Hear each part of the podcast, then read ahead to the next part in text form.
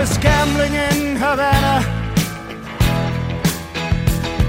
I took a little risk. Send lawyers, guns, and money. Dad, get me out of this.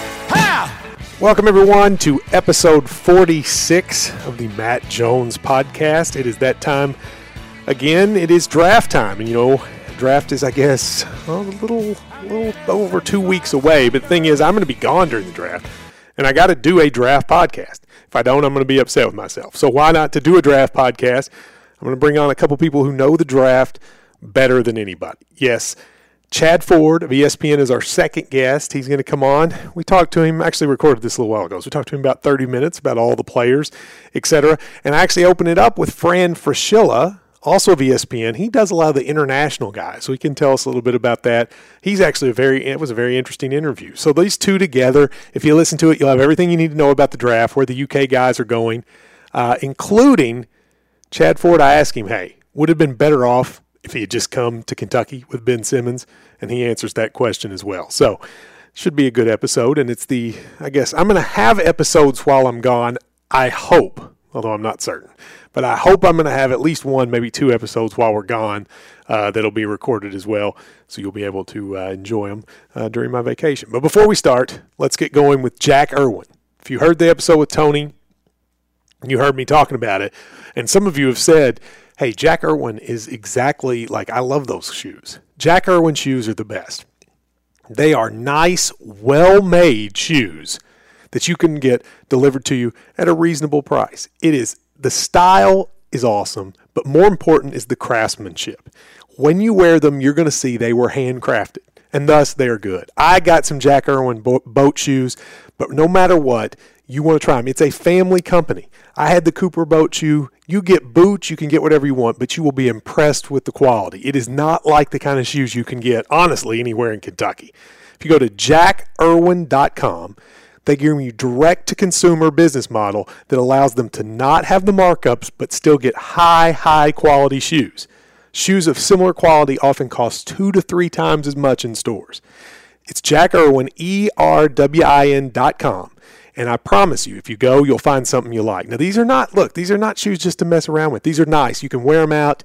They'll be part of your life and you'll be happy with them. JackIrwin.com. To get the free shipping, you get free shipping if you use promo code MATT. Free shipping if you use a promo code MATT at JackIrwin.com. Try them out. And if you're a woman listening, you want your guy not to wear grubby shoes, I promise you, Jack Irwin is the place for you. Check it out. J A C K E R W I N dot com, promo code MATT.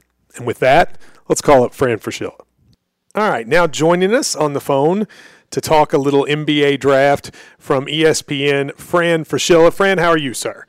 Doing great, Matt. Glad to be on with you today. Glad to do it. Hey, thank you very much for taking the time. Now, I know this is your busy time of year, and I, before mm-hmm. we get to this draft, I want to ask you a question. You've kind of become, and uh, over the last decade, really, the sort of ESPN international draft pick guy. How did that come about? Nobody else wanted to do it. Uh, in fact, I think it's it's always amusing to me. I know the college guys much better than I do the international guys. Uh, and uh, you know, I'm fortunate enough to do the combine uh, in Chicago, but I also took an interest uh, uh, when during my coaching career in international basketball. I happened to have a player on my team at Manhattan College from Spain. Uh, it led to doing some speaking uh, uh engagements at coaching clinics in Spain and then some other places around Europe.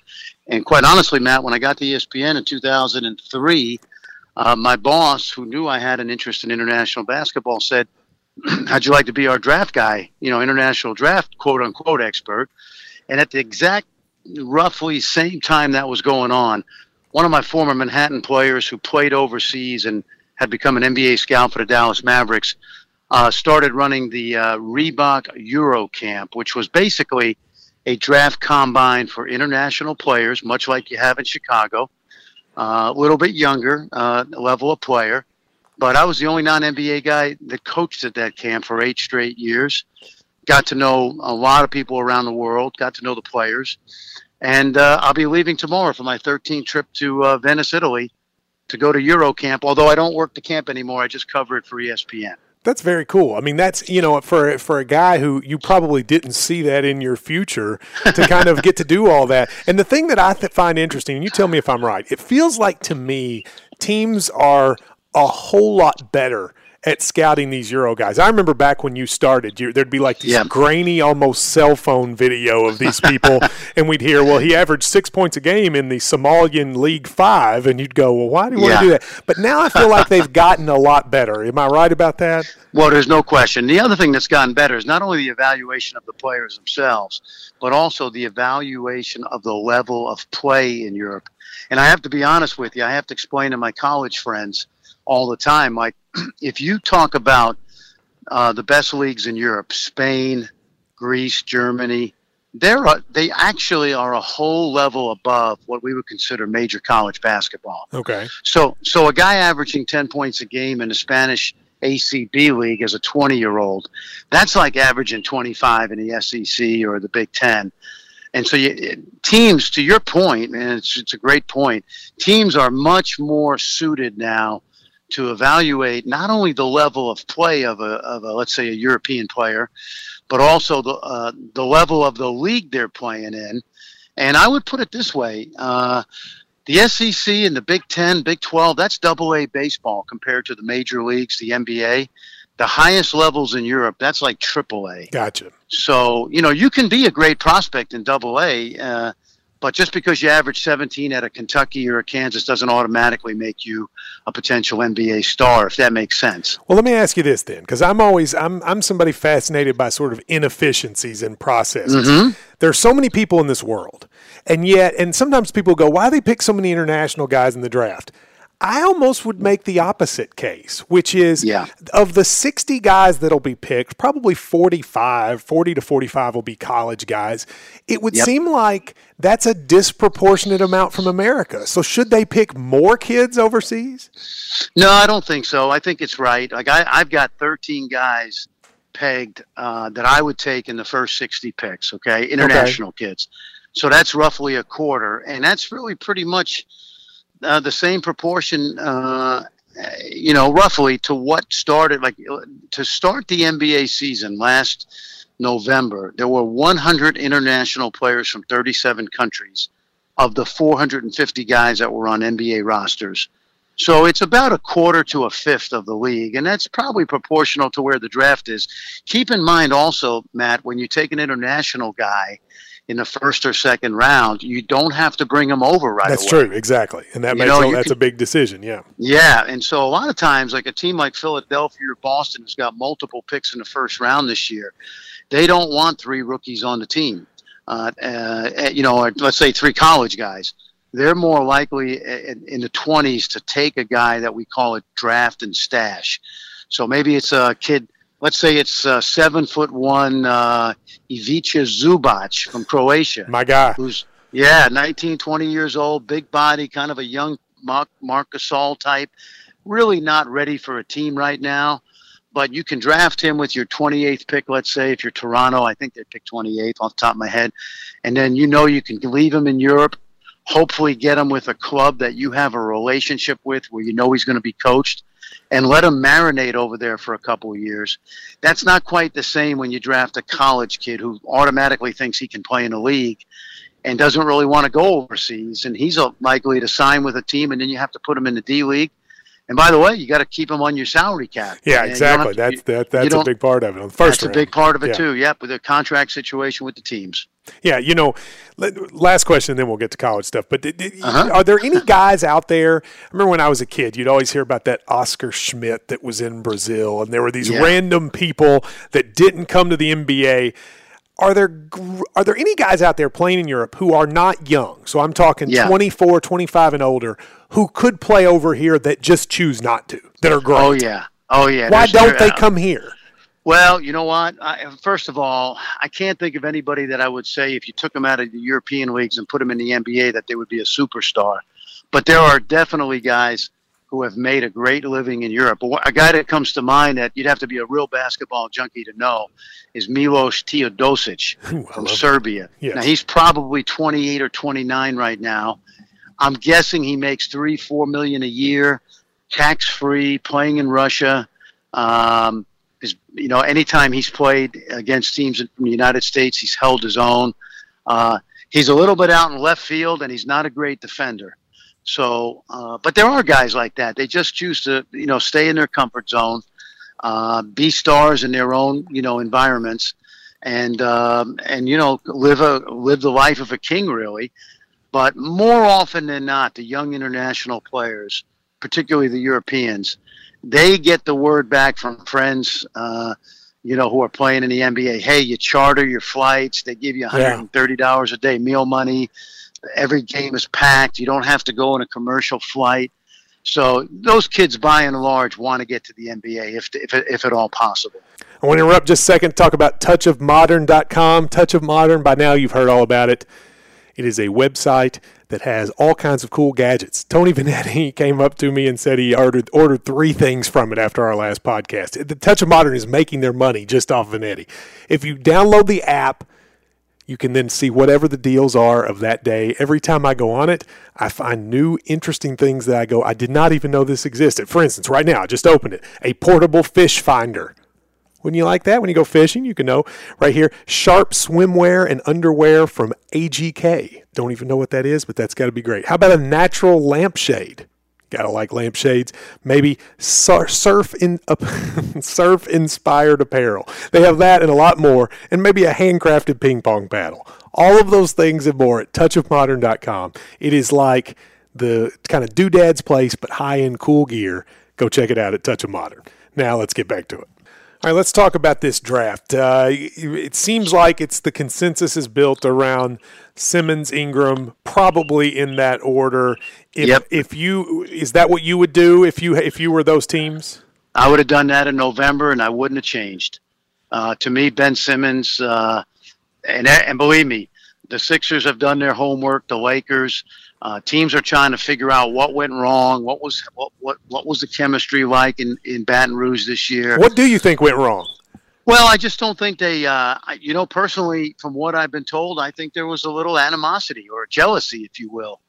Uh, ironically, on the part of some of his teammates, which is which I say ironically because you're not going to find a more t- team-oriented guy, uh, you know, maybe in college basketball this past year than Ben Simmons uh, because of the way he passed the ball. But uh, you know, I I don't want to uh, I don't want to I don't want to betray any confidences, but uh, in talking to teams that have the, the couple highest picks, let's say I, I think it's a, a done deal, a given that Ben Simmons is going number one. And here's the breakdown, Matt.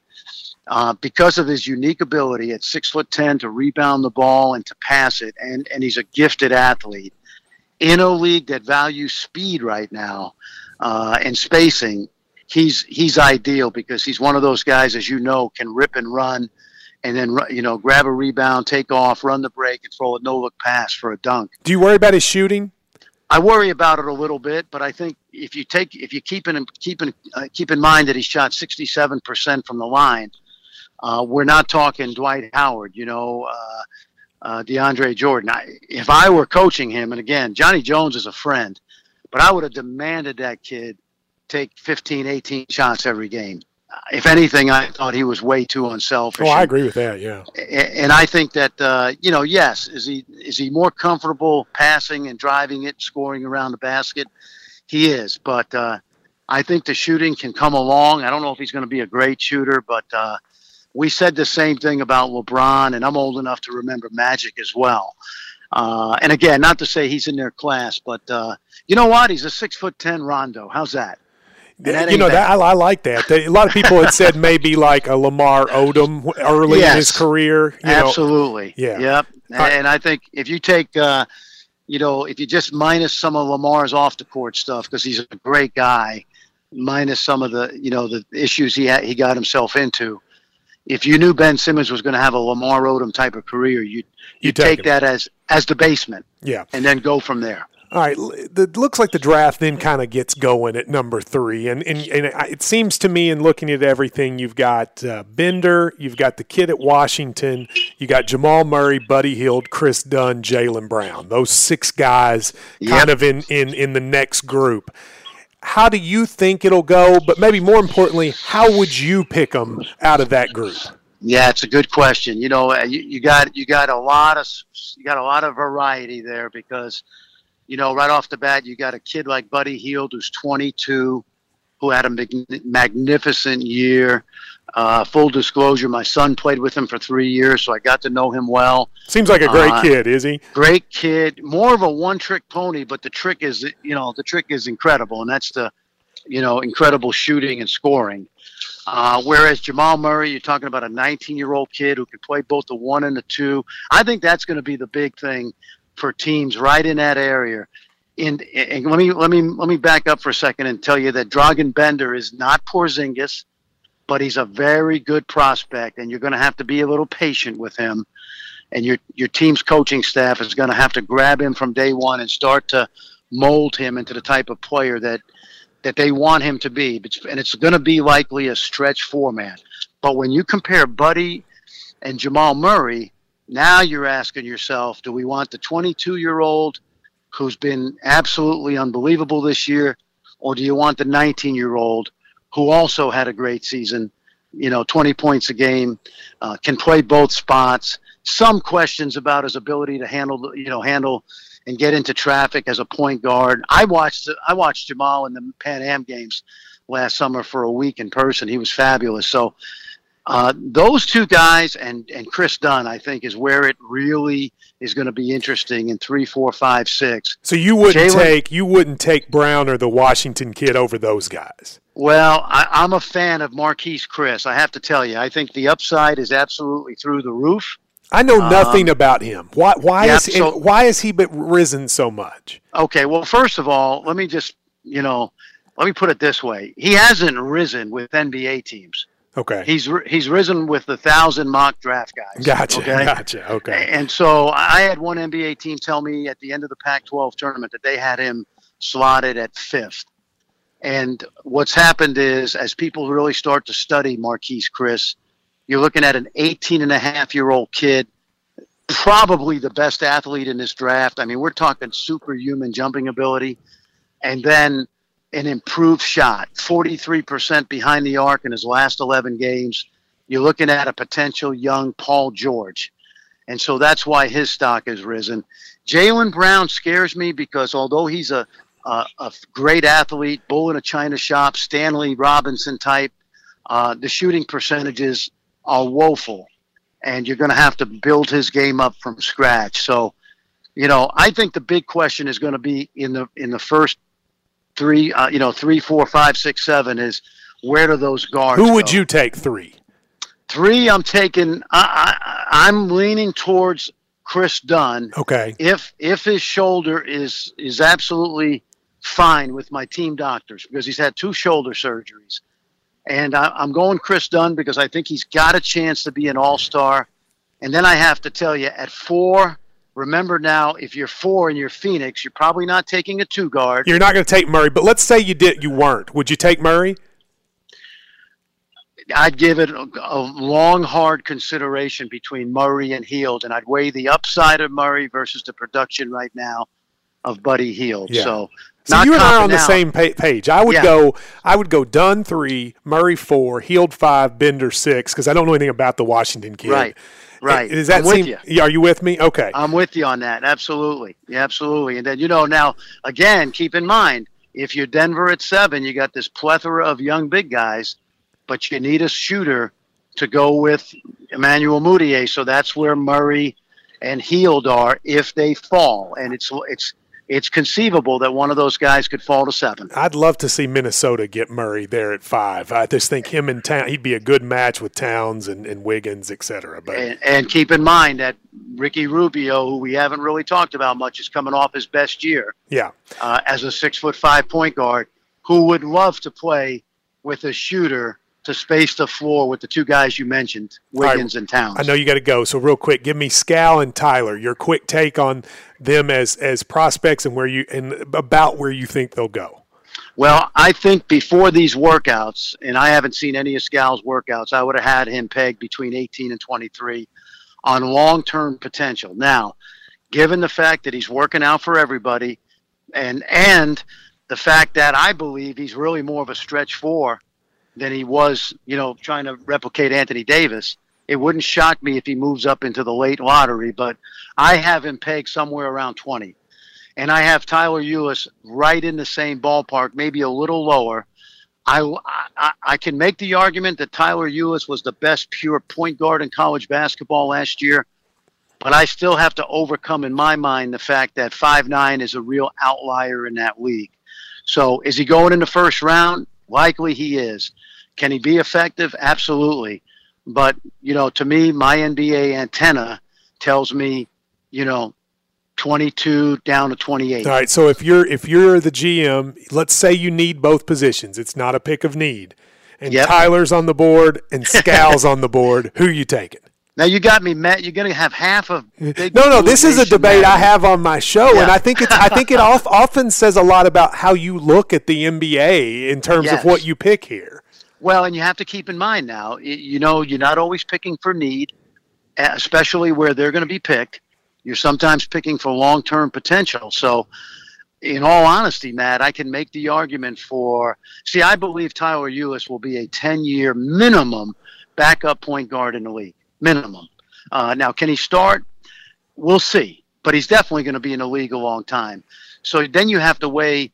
Okay, so we know we got here, but with Skal, do we have a potential star, and can he fill out? And I think that's what you do. That's what these teams are doing the next three weeks. I love Skal so, as a kid, Fran, but I don't see yep. it, man. I mean, I know he can shoot. He's got good yep. footwork, but how hard is it to rebound? And he couldn't. Well, me, how hard is it to rebound? You know, and I mean, let me tell. Yeah, let me tell you another thing I, I watched about Skal. All, almost all of his scoring this year was in the mid range, those elbow yes, jump shots. Yes. And guess what? They came off pick and roll situations uh, with who handling the ball? Tyler. Yes. Two two first round picks, Ulis and Murray, and more more often Ulis than than Murray. And I never really saw Skal you know, uh, move into a shot without a pass from Ulis or Murray. Um, and I think if he has a strength right now, it's the perimeter jump shooting.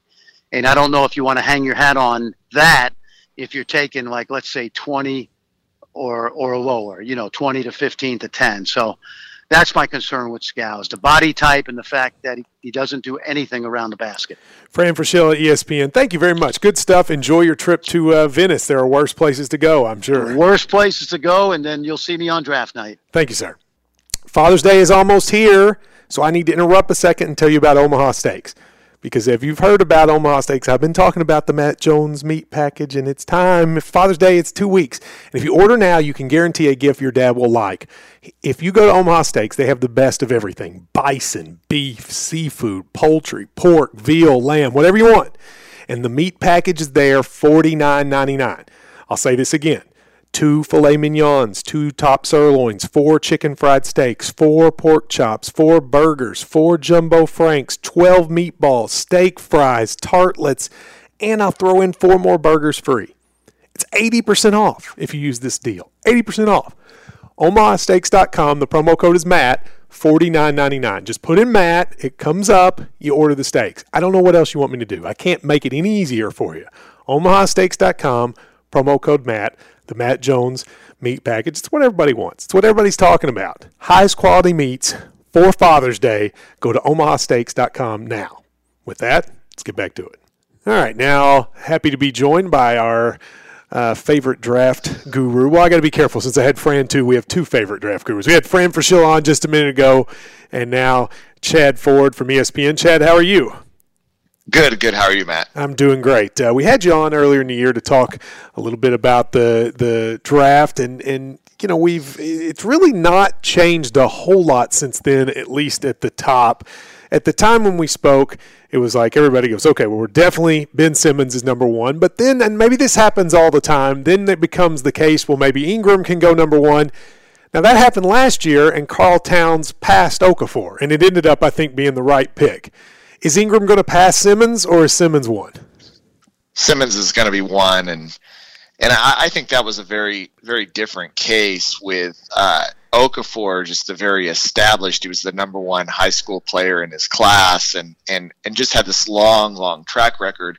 Where Towns really had some things that he had to prove at Kentucky, and he proved them. And as he did that throughout the season, it just became apparent that there was much more upside to Karl-Anthony Towns than there was to Okafor. And you sort of had that season to see him improve, especially his low post game and what have you. Here, I, I, think it's been Simmons from day one. It will end up being Simmons on draft night. This, I, I believe strongly the Sixers will take him number one.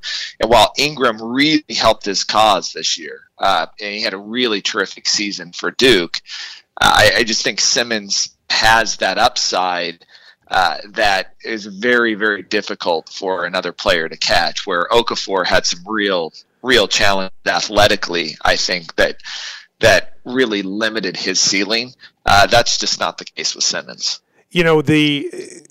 What does that mean for Philadelphia? Though? Do they trade Nerlens? Is that how they make that work? So it's not just all big guys there. I, I actually think they're looking they're hoping that they can move Okafor because I think that they want to play fast, and I think that they look at uh, Nerlens Noel as a guy who can protect the rim and rebound, and that was really hurt in his progress last year of having to figure out how to play on the floor uh, with Okafor. And yeah. then you can put Simmons at the four, Simmons at the three. You know, he's he's such a great ball handler I really, you know, we talk about, oh, he's a great ball handler for a guy his size, but I, he's just a great ball handler. I think he's one of the best passing uh, players in the draft that I've seen in the last decade, and I, and I think that the Sixers will just have to figure out how to do it. It's a perfect team for him because you know there's not huge expectations. Brett Brown's an, a creative coach. Brett Brown knows his dad and and and knew uh, him in Australia, and I think that they'll figure this out. And I think that that's a better fit than putting uh, Okafor on the floor. And you know they have Embiid and they, they have some other options. So I think that if they can move Okafor and get value for him, they will. And and some of that might include trying to get back up and and you know pick three, four, five, six in this draft uh, to get a guard. Obviously, it's their backcourt where they have the biggest needs. All right, so I'm going to play a little devil's advocate on Ben Simmons for a second. Now we did. You and I talked the last time about his attitude, his teammates not liking him. Let's put that aside because, you know, we, we talked about that last time. But just as a player, in the modern NBA, I keep getting told that you have to be able to shoot. Now, I, st- I think that's probably the case, but but it may be a little overblown by, by Golden State's success. But I look around and I try to find a player like him. All right, and you and I discussed Lamar Odom, but Lamar Odom could always shoot. And I can't think of a guy who came out of college with this much hype who simply could not shoot that would go number one. And not just, I mean, I know he shoots 67% from the line, but I, but I see a broke jumper everywhere but the line. Tell me, how does a guy who just looks like he has a broken jumper become a superstar, which is what you'd like the number one pick to be? Well, in, in the in the modern NBA, you're you're probably right. It's a little bit harder. I mean, the two comps that that come to mind, and and both of these I think are unfair to Sim because they're they're all time greats. Or Magic Johnson couldn't shoot coming out of college, okay, and yeah. and uh, and and really LeBron was not a great shooter coming out uh, of um, his uh, out, of, out of high school. I think he shot 28% from three uh, his rookie year. But wouldn't the uh, counter to that be that those two guys came, and I know LeBron just played in high school, but they won. Then he's got the added wrinkle of he hasn't won anything. He, he hasn't, and look, I, I think it's fair to ask the questions. But you know, a couple things stand to mind. If you want to want to look at a player that had some success this year, um, that does a lot of the things that Simmons does and can't shoot a lick. Uh, look at Giannis Antetokounmpo yeah. uh, out, of Milwaukee. The guy was putting that's, that's triple good. doubles. Yep. You're right. And and he can't shoot. Uh, not only can he not shoot threes, he can't shoot mid range jumpers either. I think during that spell where he's putting up the those uh, four triple doubles in 11 nights or 11 games or whatever, I think he shot 24 percent from the field uh, in those in those games and on on his jumpers. And uh, I think that it's a big deal that that he's not a good shooter. I, I just was in Cleveland. I watched him work at. I think that first of all, it's a little tough to have a great feel uh, for him as a shooter, in part because he didn't shoot it very often at LSU. He he was very reluctant to shoot the ball, and I think he only took three three pointers the entire season. And, and part of that, and I talked with him about it. I mean, part of that was he could get to the basket and uh, he was actually really good at doing it. And it was a much higher percentage shot, and he also was a passer and, and sort of looks that way. And I, I think for Simmons, those were the more efficient basketball plays to make. Uh, he knows he needs to work on shooting. He's been in Cleveland for the last two months, and I have to give the kid credit here, where a lot of young players they they play around a little bit after the season's over. They like to you know they like to start lifestyle and all of those different things. Simmons has been in Cleveland of all places. yeah, why Cleveland? Why is he there? Uh, he's there because his agent Rich Paul is okay, he's there. He's yeah. he's on Team LeBron and and but he's been getting even showing up at those uh, you know at those workouts in those gyms and I mean you know watching him work out I didn't think his jumper was broken anymore. I don't think he's a great shooter, uh, but I didn't think it was broken. I think that he's got to get more confidence in it, and I think it's one aspect. David Thorpe and I talk a lot about this. It's one of the few things actually that there's a proven track record of guys actually being able to improve uh, in the NBA. A lot of things, if if you can't do it by the time you get to the NBA, you're never going to do it. But I think shooting is actually one where we've players um, in the past, past make make huge huge strides. So the question is, does he have work ethic? And and I think he does. I think he's driven. I, I think this whole the body language. Why did he lose? I mean, there's so many complicated answers to all that. But I know this: he would have made the tournament if he'd went to Kentucky. Yeah, and, uh, but okay, so that gets to my other point, which is not to you know, and I'm not trying to to say everybody's got to go to Kentucky, but I just feel like he is a poster boy for why, if you're great, you should go to Kentucky, Duke, or Kansas, right? Like you should go to one of those schools. Because if he did, I don't think any of these discussions would have happened. I think his endorsement deals would be bigger. If he had been Ben Simmons at Kentucky or Duke, would these issues still plague him? Not at all. No, not absolutely not at all. And not only that, he would have had much better players to pass. Exactly. Yeah. He, he would have had stronger coaches who would have understood how to use him and been able to hold his in line, which never happened at LSU. And you saw guys that were inferior players just chucking up shots at LSU, uh, you know, all the time with, with Simmons there on the floor. There, there would have been a lot of differences. And and before we go and say, well, Ben Simmons then must have a some sort of character flaw that he didn't realize that he should have went to Kentucky, Duke, or or Kansas. You, you got to remember these are uh, you know seven. He, no, he yeah, they hired his seventeen years old, and they hired his and, stepdad or whatever. So yeah, like and they hired you know, his stepdad, and and you've got family, you've got advisors, you've got all these different things, and you know you're you're 17 years old when you're making this decision, and uh, yeah, I think in retrospect, would he go back and pick Kentucky or, or Duke or, or Kansas? Yeah, I think he would.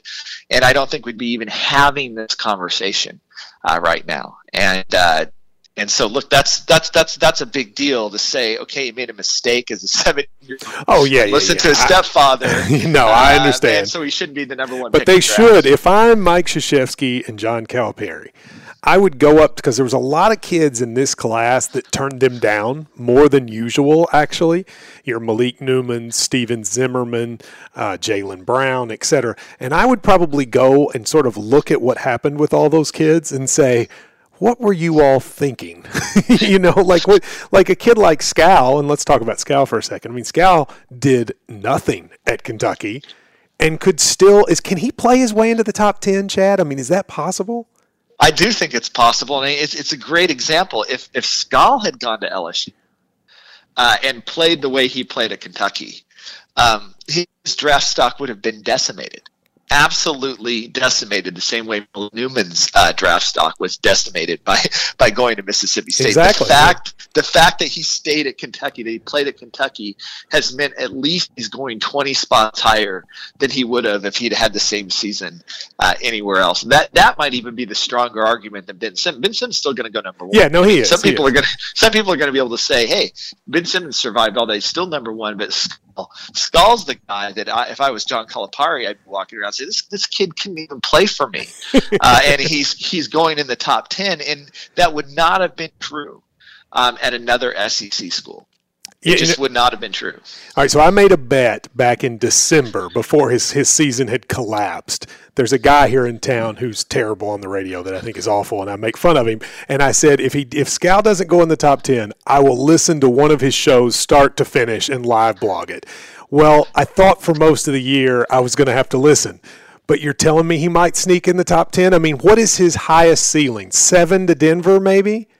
Seven to Denver. Look right there. Seven to Denver. Strong possibility. Toronto at nine. Toronto has the the the flexibility in some ways because of where they are already as a team to go ahead and take a risk on a guy like that. And Masai Ujiri is exactly the type of GM that will be opportunistic and say, look, this kid, had he had another year, uh, they also need a power forward. They also need a guy that can stretch the floor. Actually, Skal fits actually some needs for them as well. And then Milwaukee at 10. I also think this is another place uh, where you could see that they need some athleticism. They a big that could stretch the floor a bit that fit there.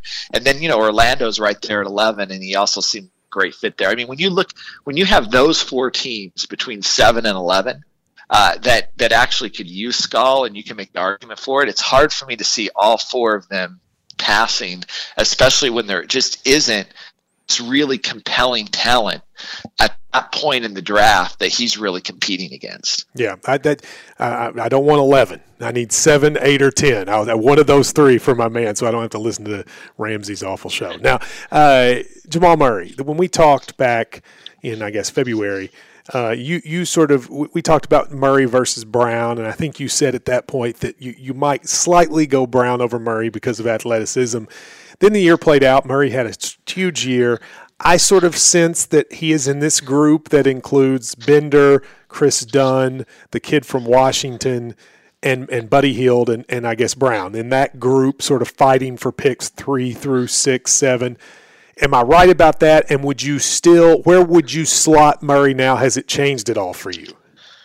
Um, yeah, I can't, I can't, I can't totally recall our conversation. You just said well, we went Murray versus Brown and Hield. Did we? And you ranked, yeah. I think Brown one, Murray two, Hield three, uh, based on upside. And I just wondered if that would have changed it all for you.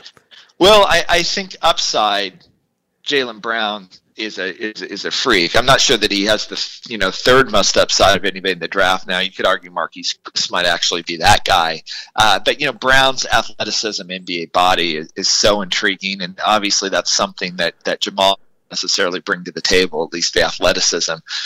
Uh, he's number three in our big board right now, and I and I, I, you know that we'll have one more big board before the draft, so that could change. He's kind of in a dogfight with Kris Dunn. I think is is probably the closest. Is that for that Boston pick? Managers. Is that like them? Yeah, for, yeah, for, for Boston, and then again at Minnesota. I mean, both of those teams uh, will take serious look at both of those guys and can make the argument either way. And they're they're just such different prospects, right? Uh, Murray is a terrific shooter and a terrific scorer, and is obviously doing something at a younger age that Dunn was able to do. Dunn is a better defender. He's a better athlete. He's more of a pure point guard uh, than Murray is, and they're just very different flavors. But I think two things lean Murray. One is the shooting uh, which is really, really important. And you look at Minnesota and Boston, that's something both teams desperately need, as well as New Orleans there at six. And the second thing is the positional versatility, the ability that Murray has to play both the yeah. one and the two. That's when, when you talk what NBA teams are looking for right now uh, you know, shooting, it's very in vogue right now. They want shooting. There's so many teams that are desperate for shooters. Positional versatility is another huge buzzword. The ability to have all sorts of mix and match lineups on the floor. Coaches more and more love that so that they can, they can show several different looks. And, you know, I think another thing that, um, you know, the, another thing, actually, one of the things that screams Simmons number one, and if you're watching this playoff series, uh, you'll see it. And if you watched even Oklahoma City um, and why they lost to the Warriors, you'll see it is passing ability. Players that can really pass and move the ball. It's, the Warriors just aren't great shooters.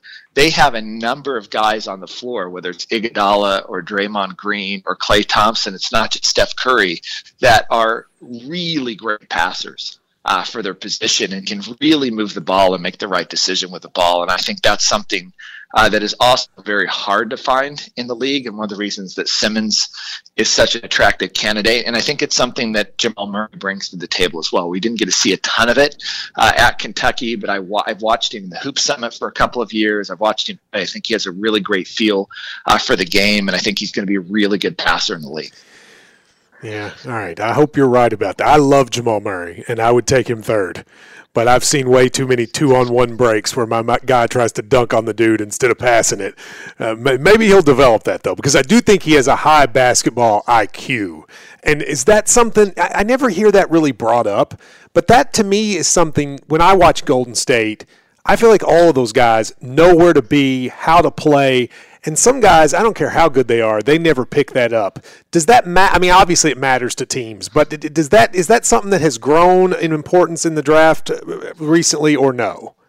Yeah, again, it's, it's and, and, again the league will shift, right? Yeah. Um, there's a couple years ago that every wanted Russell uh, Russell Westbrook. Yes, they did. That was the guy they were after, and you know, and uh, and now everybody wants Steph Curry or they want Klay Thompson or Draymond Green is another really hot name. You know, everybody wants a Draymond Green, and uh, exactly. I mean, it is something that I think he carries with him that that he has as much or as anybody in this draft. It's another thing that Simmons carries with him. Yeah. That I think when you watch him on the floor, if there's one thing that really stands out about Simmons is Simmons is how he sees the floor, yeah, how he, he sees the game, and uh, and that's a huge huge, huge plus again because I think these are things that are hard to teach. The sort of instinct, that feel for the game, that sort of knowledge and understanding of the game. You know, Jamal Murray, the the son of a coach, uh, and so he's been schooled in that game for a long time, and I think it shows up on the court. And and yeah, now whether I don't know where he'll go, I think he'll go three, five, or six in the draft. I think those are probably the th- likely um, landing points for Murray. And you know, with the Celtics, it's they, they could go a million directions. Uh, they have so many things that yeah, they, they got do. all They're these. Very hard to pay. Any yeah. chance they trade Okafor? Uh, like they part of that Okafor trade that, that, that they then trade it, and so that they get the they give up the third pick and, and get Okafor. I, I don't. I just. I don't think so. I, I know. I know the Celtics went after Okafor uh, last year at the trade deadline. I think that they were trolling for what they thought might be a fire sale with Okafor getting in trouble, and and that they. I, I don't think they. Uh, they certainly didn't offer what turned out to be the three pick and after Philadelphia then.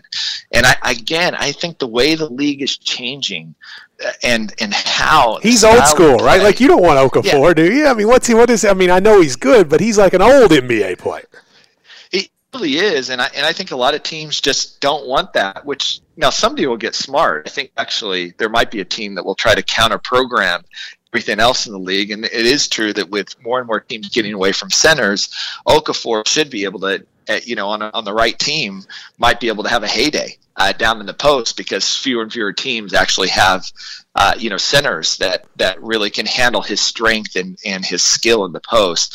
But he's such a defensive liability. Uh, he doesn't stretch the floor. He can't shoot free throws. Uh, there's there's a lot of issues with Okafor. I think that wouldn't have been a problem a decade ago, but are a problem. Yeah, 15 today. years ago, he's the number one pick and a superstar. I mean, it's he's in a wrong the wrong time. All right, I, I know you got to go, so a couple quick questions. I, I want to ask you about what happened to Marcus Lee in the process. Not so much about him, but it was interesting. You know, he goes to the combine, and some people said was the worst player at the combine. And and I watched it, and he just looked completely lost. And and and so I, I wonder what you think a kid like that should have done. So he had, I guess, three options. He could have stayed in the draft and then seen what happened. Could have come back to Kentucky. He ends up transferring, sitting out a year would he have been better off just not even doing the combine? Did he spoil himself not just this year, but for the future as well? I think he did. And uh, I, I look, sites 2020. I understand why you want to go test the waters. He got invited to the combine, which means that at least there was some interest among NBA teams, or he wouldn't have been invited in the first place. And you know that's the great thing about the combine is you can come in and prove people wrong, uh, or you can prove them right. And uh, and I think in Lee's case, all the fears that people had about him were exacerbated uh, in in that combine uh, for exactly what you said. He just continues to look like an athletic pogo stick that doesn't really understand the game of basketball and doesn't really know what to do with himself out there. And when you put that much talent on the floor, like is there at the combine, it, it becomes even more glaring.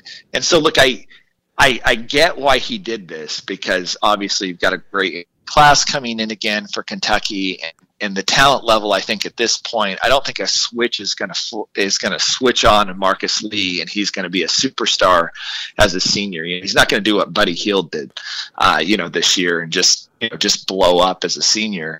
And so I think he's he's hoping maybe to go to a place where he could be featured more, where he's not around as much talent, and that maybe that will help him shine a little bit more. But you know, age is such a huge deal yes. uh, in the NBA draft, and him having to sit out a year uh, and then do that again. Now, if he could have been a graduate transfer, I would actually said that was probably the perfect. And he could have had he just worked harder when he was here at school. I mean, that's another. I feel bad for him. He's a great kid, but that I agree with you. That's what he should have done. But but if he goes to a team without talent, isn't that sort of like the combine? Like, won't it make his deficiencies look even worse? It, it might. I mean, he, he clearly thinks he's an NBA player, and most most guys do, believe it or not. I mean, there's there's hundreds and hundreds yeah. of college players that are convinced that they're NBA players, and they're angry at me and everybody else that doesn't have them ranked as such. Um, but yeah, I, I think that's that's his thinking. I, I think his best shot would, to me, given where he is as a player, I think his best shot would have been to come back to Kentucky, try to win a national championship, and and be happy with that. Yeah. Uh, and you know know that he's going to probably be able to play professionally overseas, probably not in an elite European league, but you know somewhere and make money uh, doing that. And that to me probably was the better path. I, I think the NBA path. I'd be really surprised if he ever ends up wearing an NBA jersey. All right, uh, Tyler Ulis, what about twentieth? Is that where he goes? Yeah, I think like fourteen to twenty-five. The, the hard thing with Tyler is uh, everybody loves him but there are a lot of teams that positional size is a huge, huge part of what they think about when draft. And obviously, he's majorly deficient in that area, and they just won't touch him. It's not about whether they like him as a basketball player or don't like him as a player. They just are committed to trying to draft positional size and Tyler doesn't have it. So he's one of the unusual prospects that there's just teams that you just have to scratch off the board right away because you know they, they won't draft a 5'10 point guard and and i think on top of that you know he was in in la and he did a workout there and you know he's never going to look as good in the workouts as he does in a five on five basketball, unfortunately. And yeah, that's that's that, that's where he's gonna have it, his strength. And right now he's in a bad situation. He's gonna be going into these workouts. He's gonna be going against other point guards sort of one on one who are usually gonna be bigger and stronger and look more athletic than him. And he's going to be able to show what he's best his at. Decision, yeah, his decision making skills and all of that stuff, and sort of those sort of settings. And though teams should totally be aware of that and understand that, it is really funny the psychological effect of coming into a workout and not look as good as as you. You know what I've always thought on that point, Chad. I've always thought that there was obviously something good about bringing kids there.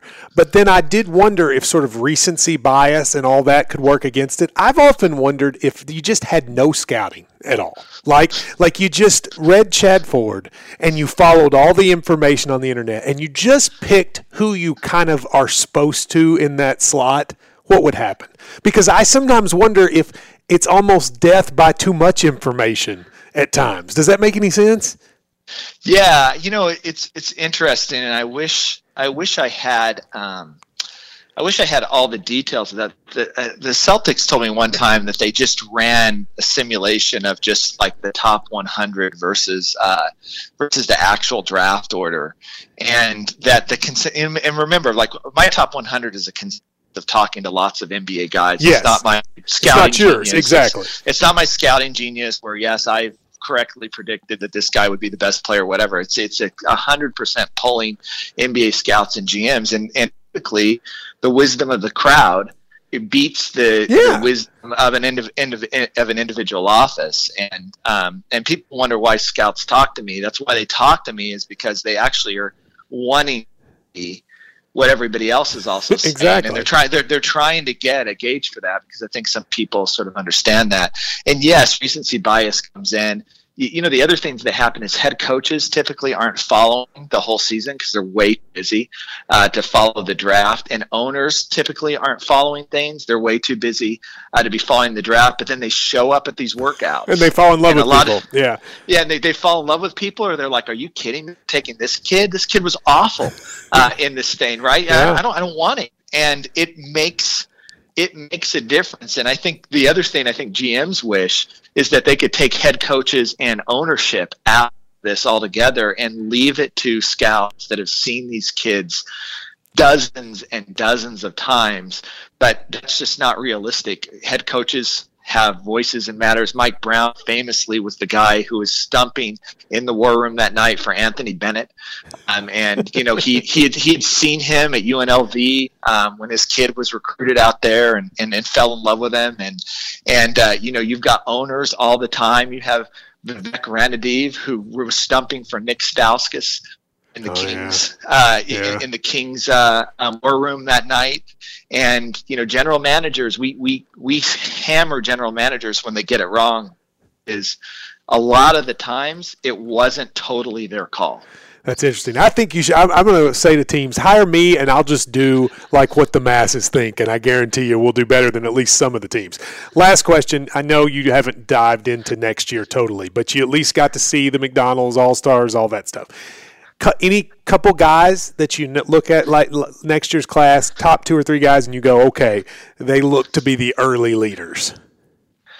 Well, I think Josh Jackson out, of Kansas is the guy that just really stood out to me. Um, he reminds me in some ways uh, a lot of Michael Kidd Gilchrist in that just how hard he plays, his his two way ability, just just this guy that is everywhere on the court all of the time. The difference with him is that I think he's a better offensive player than Michael Kidd Gilchrist coming into college. He's a little bit better shooter and just a, a, little bit more sophisticated offensively than he is.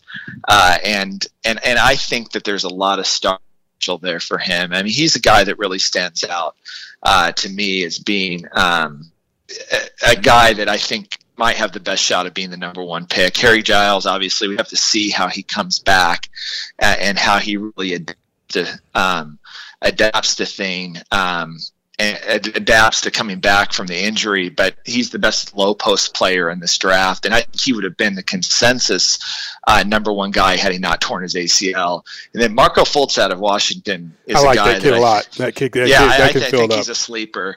Uh, and and I'll tell you what, man, what what would Washington have been uh, if they'd had Marquese Chriss and Dejounte Murray, who I think is one of the most underrated players in this draft? If they'd had all three, three of those guys, is Lorenzo Romar uh, still coaching them? Then nothing. That's what they would have been. Uh, and so it's interesting in that you know Kentucky has I think some some analysts have them ranked as the top recruiting class. Some of them have Duke uh, as there, but it's interesting that uh, you know none of the the top three, four, or five guys are really Kentucky players. It's more I think the strength of the class overall. Yeah, they've got guys uh, like six through fifteen. They've got five, four guys that are like six through fifteen.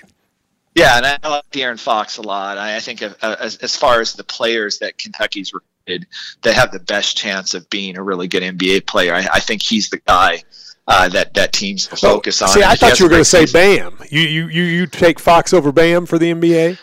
Just uh, you know, look, I haven't finished all of my research yet gotcha. for top 100 next year, but in talking to NBA teams, it definitely seems like Fox is in that like four to eight range. Gotcha. And Bam's more in the eight to 15 range, uh, gotcha. uh, just from talking to teams. All right. Well, Chad, hey, thank you very much. Uh, this will be the last time we get to talk to you before the draft. I know this is a busy couple weeks, and thank you for uh, giving the time. All right. Take care. Thank you, sir.